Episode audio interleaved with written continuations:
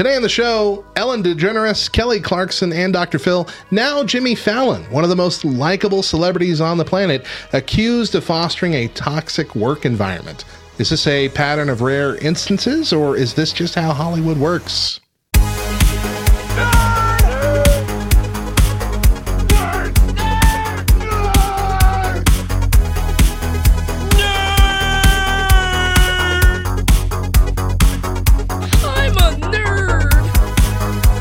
I'm a nerd, and uh, I'm pretty proud of it. Nerds today have no idea how good they have it. Let the nerds take over! Rise and shine, nerds. Grab your coffee, wipe the sleep from your eyes, and turn up the volume as we help kick off your day with Love Thy Nerd's official morning show here on YouTube and LTN Radio.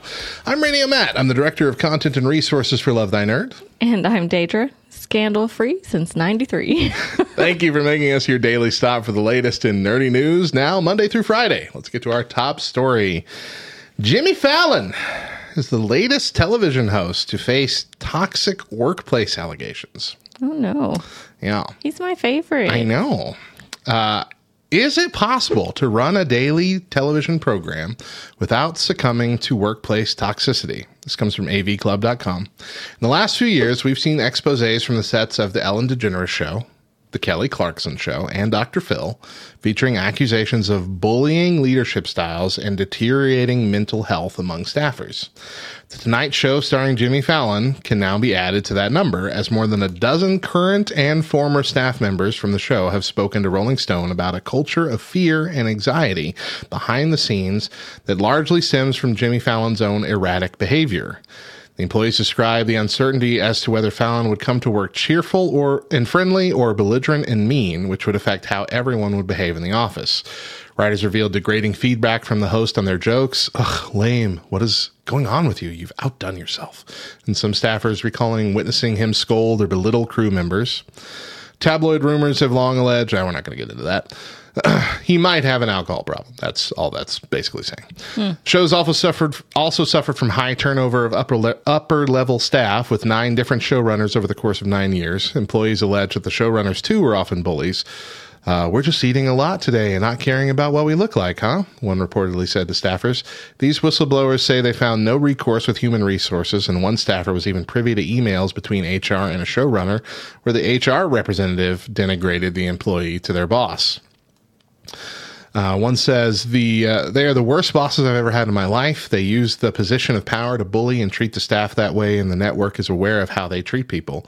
They not only continue to enable it, but they reward it. One ex-employee said many attested to the mental health deteriorating, with three claiming to have experienced suicidal ideation as a result of the job. Mentally, I was in the lowest place of my life. I didn't want to live anymore. I thought about taking my own life all the time, said another ex employee. I knew deep down that I would never actually do it, but in my head, I'm like, why do I think about this all the time? Sheesh. Yeah. So this is not we're not we're not trying to be a tabloid thing. We're not trying to like do rumors, you know, spread rumors or anything. We're not trying to even bash Jimmy Fallon. Uh, we're not trying to pile on him. But this does appear to be a pattern lately. Like some of the most likable, cheery people on TV in the last couple of years have been exposed as being toxic behind the scenes, and that that in itself is worrisome. Uh, so in another article from AV AV Club, they followed up. Jimmy Fallon apologized, but not. What what makes me believe it a little bit more is this wasn't like one of those big public apologies on social media or whatever. He didn't go into the news. This was in a private Zoom call that someone in the meeting told AV Club about, or whoever, uh, Ro- Rolling Stone, I guess. Variety, sorry. so it says uh, he had gathered uh, two current and 14 former members of the Tonight Show family on a Zoom call uh, and apologized, saying, It's embarrassing and I feel so bad. Uh, sorry if I embarrassed you and your family and friends. I feel so bad I can't even tell you. I want this show to be fun. It should be inclusive for everybody. It should be funny. It should be the best show, the best people. Uh, he also addressed the constant churn of Tonight Show showrunners, many of whom Rolling Stone reported were allegedly abusive, vindictive, or unable to rein Fallon in. Nevertheless, Fallon referred to the current showrunner, Chris Miller, as a great leader, one he expects to be around for some time. Um, Rolling Stone says the publication contacted more than 80 current and former employees of Fallon, and none agreed to go on the record about their experience or had positive words for Fallon. However, one in the apology meeting said Fallon's response felt earnest. Hmm. So, I mean, that's good. Um, if earnest, that's a big deal. Because, like I said, it wasn't a public thing. This wasn't a save face thing. Mm-hmm. Those things I feel like are never sincere. Right. It's everybody found out about it, so Right. required to say sorry. And even if it is sincere, yeah. it's hard to get, it's hard to believe it. Yeah. Like Ellen came out and did a whole thing on her show after that came out. And I was like, this just sounds like you're trying to save face. It doesn't sound doesn't sound like a real apology. And I'm not sure it could, just because that's the kind of culture that we fostered here. Um, but here, this this was a private meeting. Uh, it seems the only reason people knew it happened is because people in the meeting made it known. But there's, I mean, there's never going to be a group situation, a, a workplace where conflicts won't happen. It's easy for people in power to let that go to their head. And sometimes something like this takes a wake up call. Um, but I really, I wonder how different this is anywhere else in Hollywood. I don't know. I don't know. Because it's like a, they have to do it every night, right? Like, Yeah, It's a, like it's a, and I it's a big process. Mm-hmm. Like we put together this little morning show. right. And it takes me, it took me a solid day to come up to do the show prep. Yeah. Yeah. And it's nothing. It Right. took me a whole day to come up with content to fill like five half hour shows. Right. Right. You're talking massive crews, full bands, uh, live production with an audience, coordinating celebrities and guest artists and comedians and all their schedules and demands and things. You're talking writers for the the the jokes, the monologues. Uh, you're having to set up a lot of these interviews in advance because they're, they're often you know playing to an end in an interview. It's it's rarely just a casual conversation. It's usually like we got to get to this one point, especially Right. when it's right. We're promoting Yeah. this. Yeah. Mm-hmm. like there's a lot to be done.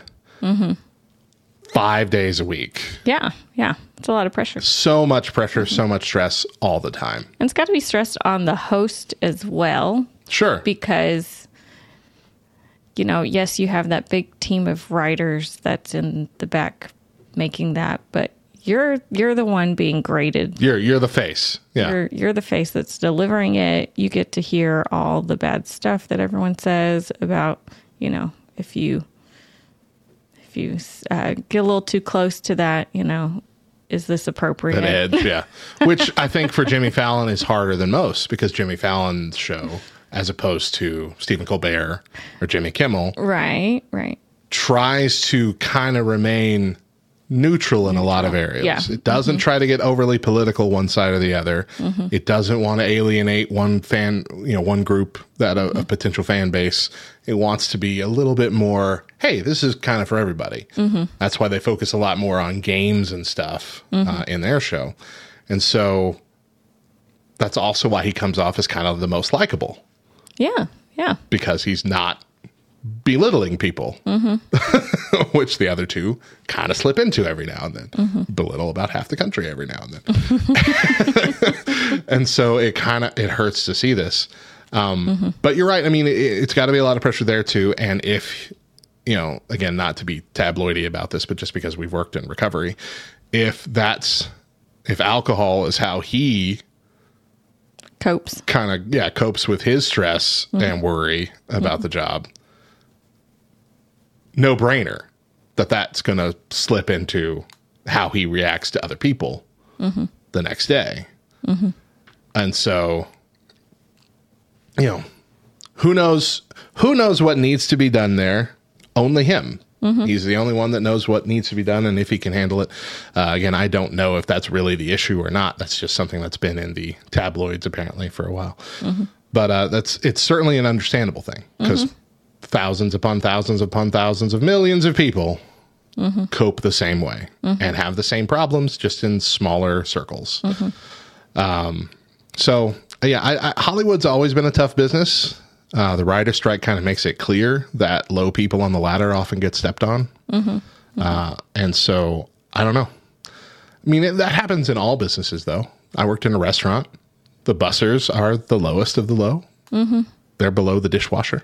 and then you got servers, and then you got the cooks, and then you got the manager, and then you got the owner. Like there's Yeah. a hierarchy, and the lower you are on that pole, that totem pole, the kind of worse you're treated.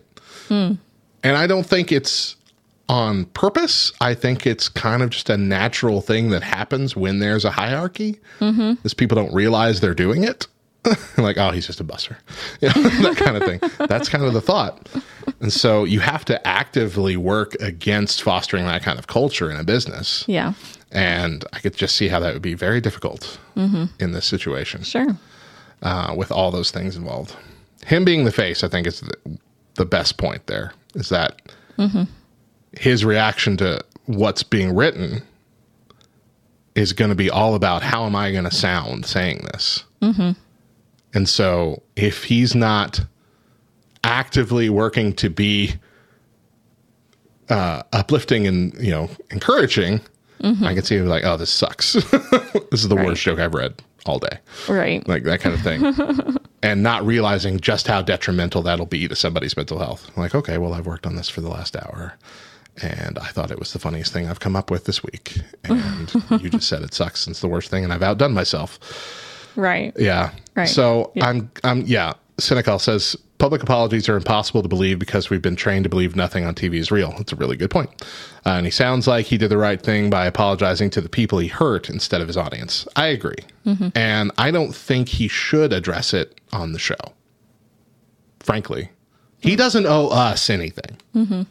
Just because we read a story about something that's happening in a private environment, he doesn't owe us anything. He owes them something and that should be handled privately, just like it appears to have been.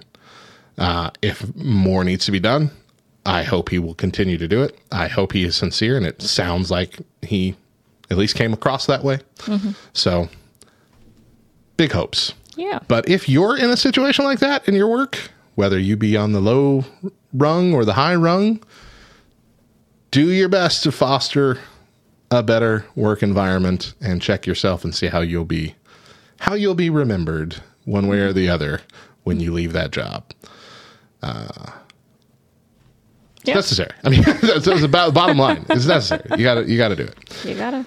Speaking gotta with these of speaking of work and working with people, Okay. uh, in other news today, workers are resisting calls to return to offices. This comes from MSN. Uh, even with millions of workers across the country being asked to return to their cubicles, office occupancy has been relatively static for the past year. The country's top 10 metropolitan areas averaged 47.2% of pre pandemic levels last week, according to data from the Kastle Systems. This time last year, they averaged around 44%. About 52% of remote capital U.S. workers are operating under hybrid arrangements, according to the data from Gallup, where 29% are exclusively remote. So hybrid would be you come in for three days a week, mm-hmm. work from home two days a week. Mm-hmm. Exclusively remote is where you're working from home all the time. Mm-hmm. And though executives like Meta's Mark Zuckerberg have argued that the rise of flexible work has been a uh, deleterious effect on productivity, data from the Bureau of Labor Statistics shows that labor pro- productivity rose 3.7% in the second quarter of 2023 and is up 1.3% compared to this time last year. While employers cite the collaborative benefits of spending time together in person, the majority of hybrid arrangements aren't fostering the connections bosses want to see, according to Rob Cross, associate professor professor of management at Babson College who studies collaboration across various companies through surveys, email, and meeting data. He found that mandates for a certain number of days in office are missing the mark because you're not getting the right people who need to collaborate. What we're seeing that's more successful is when companies are using some form of analytics to determine which workers need to come in on the same days. So, which workers work best together? And so they need to be in the office at the same time. Hmm. He estimates that only about 5% of organizations are taking this approach. Leaders are just saying, we need water cooler moments, Cross says. They're not looking and saying, these are the interactions we need to stimulate growth. There's more. We don't need to read all of it, but essentially, what it's saying is that we are we're approaching a point where the company itself won't grow. Labor might be fine, mm-hmm. but here, me, here's how I see it. LTN is 99% work from home. Right. But the one weekend this year that we came together in person to collaborate mm-hmm. was incredibly productive. It mm. set the tone for the next year or more. We know where we're going. It answered, we had an opportunity to answer a bunch of questions that we didn't even realize we needed to ask. Mm-hmm. Like it was uh, having having your workers together in the room is a big deal, and it is different than a Zoom call. Mm-hmm. You can have a productive Zoom call, but there's something just different about actually being live with somebody. Mm-hmm. Collaboration grows, fosters in person. There are pros and cons to both ways to mm-hmm. working from home Yeah. versus working in the office. But I only think that working from home systems are only beneficial with the way things currently work at your business. Like, Okay. this is what I mean. We have a certain system, certain way of doing things, and day in, and day out, you have the same jobs and you just know what you're doing, and we go. When the time comes that things need to change or update, systems change, way we're doing things change, which happens in every company, mm-hmm. especially as technology grows. Mm-hmm.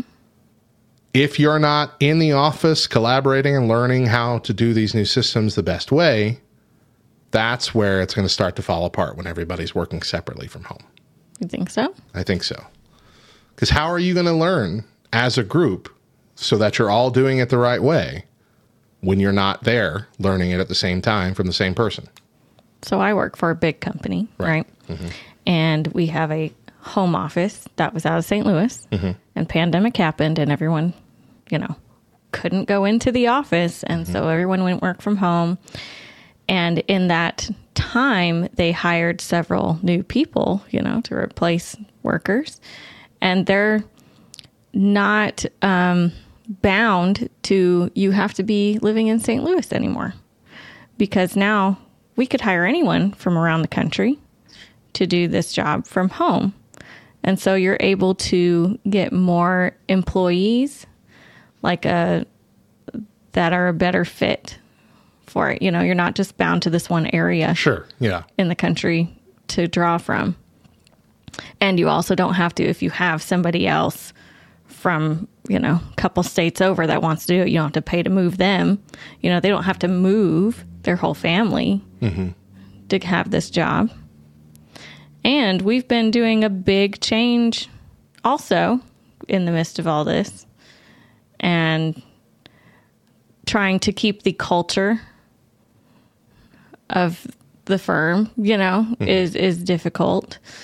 Um, but I think they do a very good job with, um, you know, we we have a lot of in in our system. You read a lot of, you know, news about us, you know, and and they have like you know whole pages of how different people are making a difference in their community and talking about that and there's like a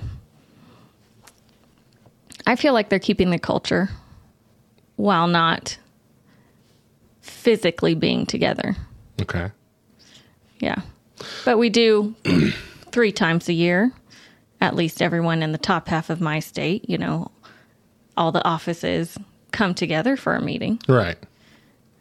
And that's a good time. And that's when we collaborate and when like all that stuff happens. Right. So are you saying that people in the main office, they have people that just work from home? Uh-huh. They don't have a Right. office, a local office to go to Right. with other people and staff? Okay. Right. And that Yeah. seems to be working well. Because I'll even be like uh, talking with somebody and uh, at our home office about like a problem we're having, and they're like, "Let me put you on hold and uh, message my group about it." So they have like a group chat where you know, "Hey, have you ever seen this problem?" Uh, does anyone know a workaround? You know, and they talk to each other, but they're not physically together in a room. Maybe it comes down to the industry itself. Yeah. Uh, What which- it is. Whichever specific thing. yeah. I feel like it also might just be person to person. You know, if we're if we're being real, mm-hmm. uh, because thinking about me and how I interact, I'm okay on Zoom calls, Discord calls, mm-hmm. but in person, I'm much better. Hmm. I feel like I can flow better. I can get a feel for what everybody else is saying better, and I have less tendency to Multitask. yeah. Like, yeah, I'm on the Zoom, but I'm not- also sitting here looking at my yeah, phone. you're not really paying 100% attention to Zoom calls. right. I don't know. Right. Um, yeah, it, it might really just come down to that. But I, I guess that would make sense too with what he's saying here, with what Cross is, Rob Cross is saying here, is that you need to have the people that collaborate well be the ones to come in on the hybrid days together or something like that. Mm-hmm. It might it might just come down to needing to figure that out. And they do still we we do still have a home office in St. Louis that a lot of people went back to, mm-hmm. but not everybody. Yeah. Not everyone. Some some stayed from home. There is also the idea of camaraderie being important to morale. Mm-hmm. Um, there, there is the working from home. Working from home has been touted as like it's more productive because you can wall yourself off in your office and just work, and you don't have to worry about water cooler talk for 30 minutes. You don't have to, hey, did you see the game last night? You don't have to deal with any of that, Right. which I get You when I, I would I really want to be just sealed off whenever I need to work. but that's also draining sometimes. yeah Sometimes you some people anyway, some people do need a mental break. a mental break mm-hmm. to go talk about the game for 5 to 10 minutes in the break mm-hmm. room or whatever. Go refresh their cup of coffee and chat, you know, mm-hmm. for a second or two. And I, you know, that would give you okay, have my mental break and go on. At home, you are more likely to have your mental break be just watching something on your phone and it's just looking from one screen to another screen. You know, there's no eye strain break. There's, you know, it's it's just all right, I'm going to go sit on the toilet and look at TikTok for 20 minutes and that will be my break. but that again is that that's a that's a personal thing. And so Yeah. that's something that you'd be responsible for Yeah. yourself. You can go do the dishes or go Mm-hmm. Do some sort of housework. So I like a I like a little bit of camaraderie Mm-hmm. in my workplace. That would be fun. I do feel like, especially over the weekend, I get just sucked into a hole of work, and my eyes get blurry as the day goes on. Like I have to stop wearing my glasses throughout most of the day because it's too much on my eyes.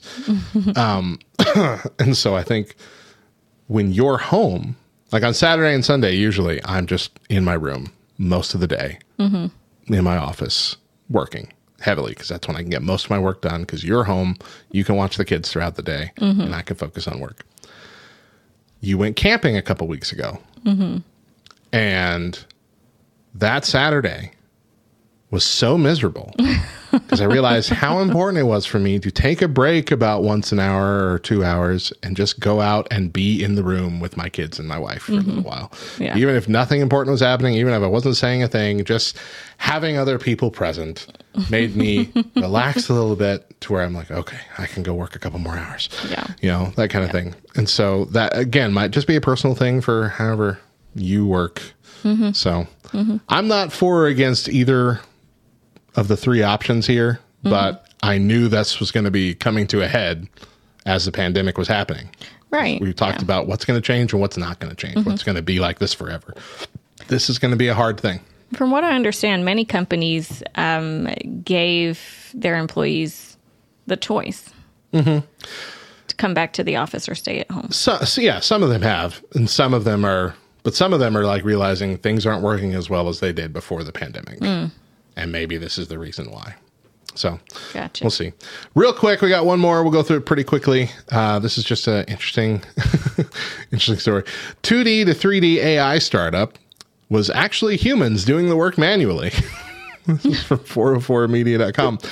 Uh, an artificial intelligence company whose founder Forbes included in the 30 under 30 list re- recently promises to use machine learning to convert clients' 2D illustrations into 3D models. In reality, the company called Kaedim used human artists for quality control, quote unquote. According to two sources with knowledge of the process interviewed by 404 Media at one point, Kaedim often used human artists to make the models entirely. One of the sources said workers at one uh, point produced a 3D design whole cloth themselves without the help of the machine learning at all. The news pulls back the curtain on the hype startup and is an example of how AI companies can sometimes overstate the capabilities of their technology. Like other AI startups, Kaedim wants to use AI to do tedious labor that is currently being done by humans, in this case, 3D modeling, a time consuming job that video game companies are already outsourcing to studios in countries like China. Essentially, AI uh, is good. It's still a long way away from being great. we told you, it can't do fingers and teeth. It can't do a lot of things right now. Just don't believe everything you hear uh, when they say, "Hey, we got this new AI thing. It's going to work perfectly." It's not. Mm-hmm. Mm-hmm. It's not going to work perfectly. Yeah. You'll still have it. Could it could take a little bit of the work away from you, but you're still going to have to do some work. Mm-hmm. That wraps up today's news. We're going to take a quick break, But when we come back, Matt has something to get off his chest. and we'll share today in nerd history. Stick around.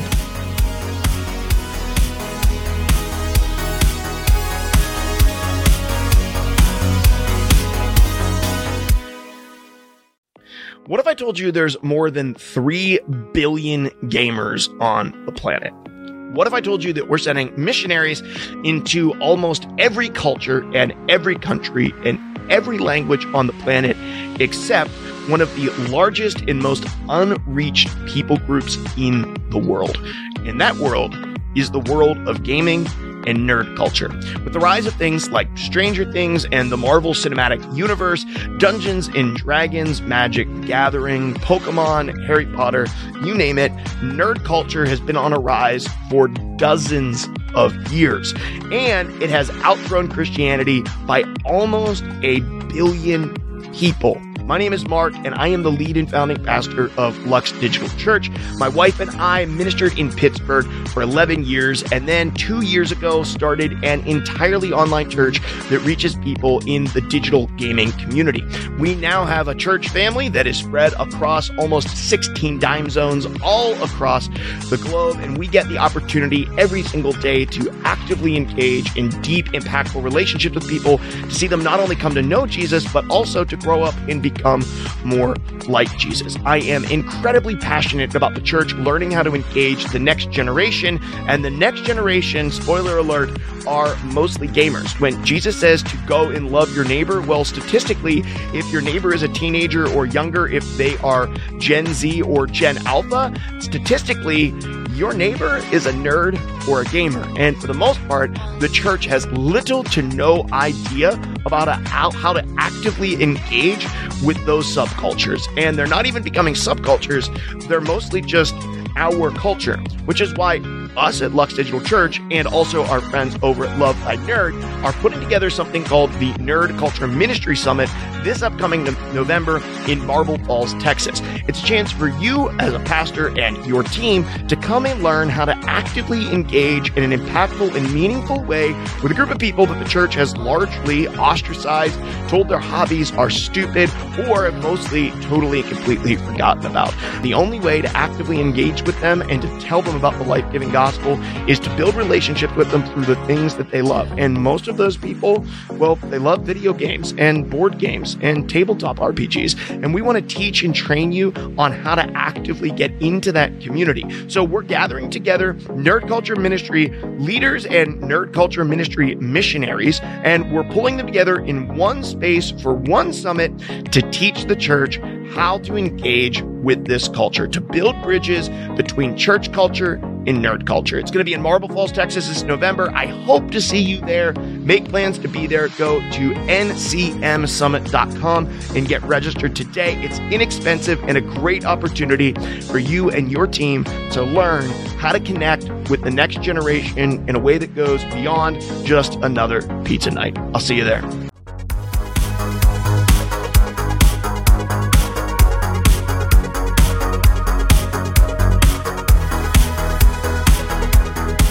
Welcome back to Rise and Shine Nerds, LTN's official morning show here on YouTube and LTN Radio.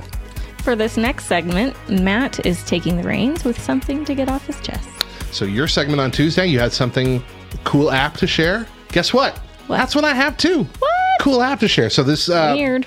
we ta- talked about you going away uh, camping with your family Uh-huh. a couple weeks ago, and I took that opportunity to go see a movie uh, that I wanted to review for LTN. So I went to see Blue Beetle, and Blue Beetle. First of all, great movie, but that's not what we're here to talk about. Blue Beetle, like most superhero movies, is a, is a good two hours plus. And as a, an adult man who's approaching 40, uh, I usually have to pee at least once through a movie. There is a fantastic app that I don't think a lot of people know about called RunPee. Okay. One word, RunPee. What it does is it has every movie currently in theaters. And you can even look up older movies too. And it'll tell you, usually at least three options, the best times to go pee and how long you have. how long you have to go pee. Oh and my if you want, you can even click a summary of what's going to happen, what While happens during that time, so you can catch up really quickly. And so I'm looking at the Blue Beetle one, and I'll just pull that up and look at it. So view view p times is what it has. oh my goodness.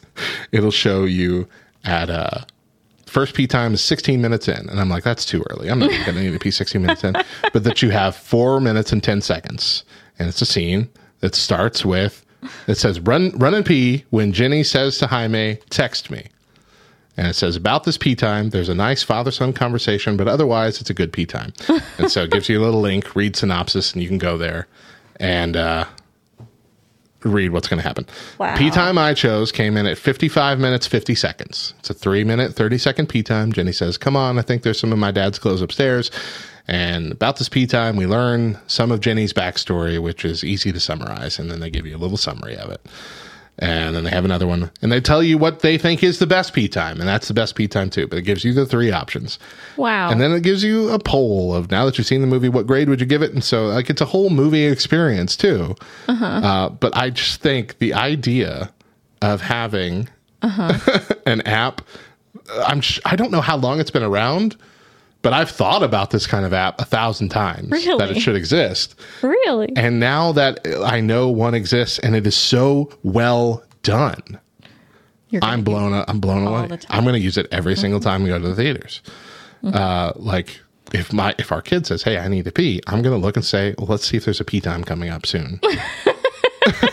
and if it's five minutes away, we'll wait five minutes and then we'll go pee. It's like know what I we're traveling down this road and we got to find the rest stop, okay? Yes, exactly. so uh, it's it's a free app. Uh, I I'm not even sure I've seen an ad on here, um, but it's a free app called RunPee. One word. Go download it, check it out, bring it to your next movie. It's fantastic. Run, Pete. Now to wrap up the show, it's time for today in nerd history.